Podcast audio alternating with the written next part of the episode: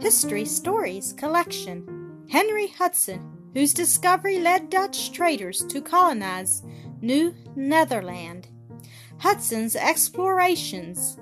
One year after the men of New France had founded the city of Quebec, the Dutch began the colony which became the Empire State. About the time John Smith was working hard for Jamestown, his friend Henry Hudson was sailing for some Dutch merchants in search of a northern sea route to India, 1609. One bright fall day, Hudson sailed into the mouth of the great river which now bears his name. He hoped that he had entered the arm of the sea which might carry him to India. He turned the prow of his vessel, the Half Moon, upstream.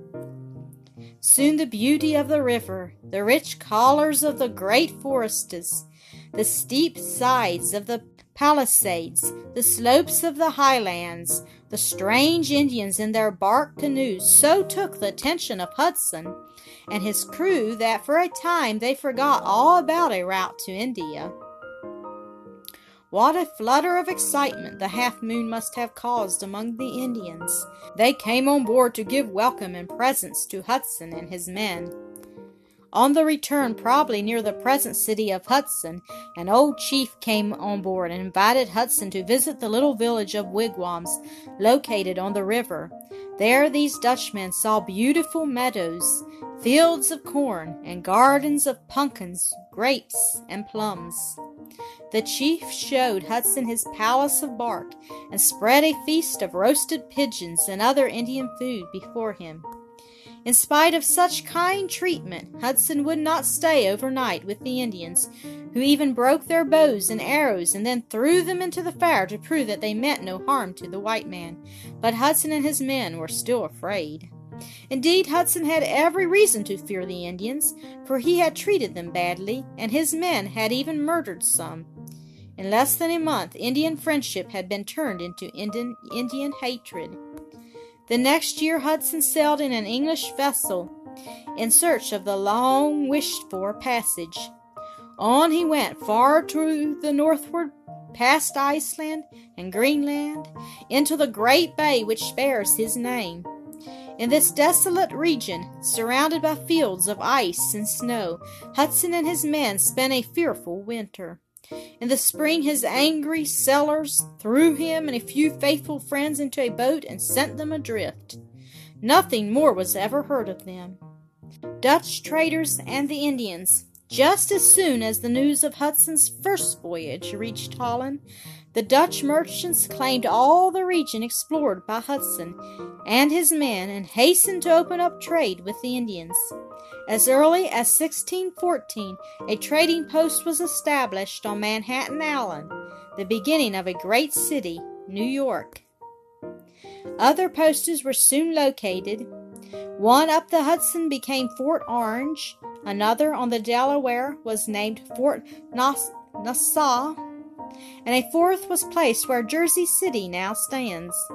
Later, the Dutch traders went as far east as the Connecticut Valley. The Dutchmen treated the Indians kindly and early made a great treaty with the Iroquois, or Five Nations. The chiefs of many tribes came to Fort Orange dressed for the event. Their bows and arrows and tomahawks were decorated, their garments tasseled and fringed, and on their heads they wore nodding plumes of many sorts, while their faces were hideous with paint. A peace belt of deerskin covered with beads was held at one end by the chiefs and at the other by the Dutch traders. They smoked the pipe of peace buried the tomahawk, and made vows of everlasting friendship. The Indians liked the Dutch, who often visited them in their wigwams and sat around their campfires. The fur trade grew rapidly. The Indians hunted and trapped as never before. They paddled up the Hudson and crossed over to Lakes George and Champlain. They went up the Mohawk far beyond where Schenectady now is, plunged deeper into the unbroken forests, and even climbed the mountains in search of fur coated animals. The favorite fur bearing animal was the beaver. Besides, the otter, mink, and weasel were hunted. When the fur pack was made up, the dusky hunters from every direction made their way to the nearest trading post. There they traded their furs for guns, powder, and ball, and for whatever else the white trader had that pleased Indian fancy. Great Dutch ships came every year to carry to Amsterdam and other Dutch cities rich cargoes of furs. The settlement of New Netherland. Already a great company of Amsterdam merchants were sending settlers as well as fur traders to the new colony, which now was called New Netherland. Peter Minuit, the first governor, bought the island of Manhattan from the Indians for $24 worth of glass beads and other trinkets, built a town of log cabins on the end of the island, and named it New Amsterdam. But settlers did not come rapidly enough, so the company offered its members large tracts of land and the title of patroon or patron on the condition that they plant colony at their own expense each patroon was to govern the people on his own land. The greatest of the patroons was Van Rensselaer, whose plant- plantation in the region of Fort Orange included 1,000 square miles. The farmers and servants on these plantations looked upon the patroon as being much above them in authority and social position. Every year the farmers and their families came with their wagons filled with what they had raised to pay the patroon for the use of the land. He set them a great feast, and there was merrymaking all day long. The growth of New Netherland attracted bad men as well as good men. Some mean traders robbed and murdered a number of Indians not of the Five Nations.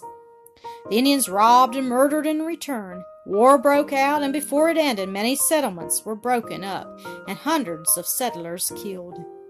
Parties of Indians roved day and night over Manhattan Island, killing the Dutch even in sight of Fort Amsterdam. The people blamed their governor, Kieft, and threatened to arrest him and send him to Holland. He finally made peace with the Indians just before the new governor arrived.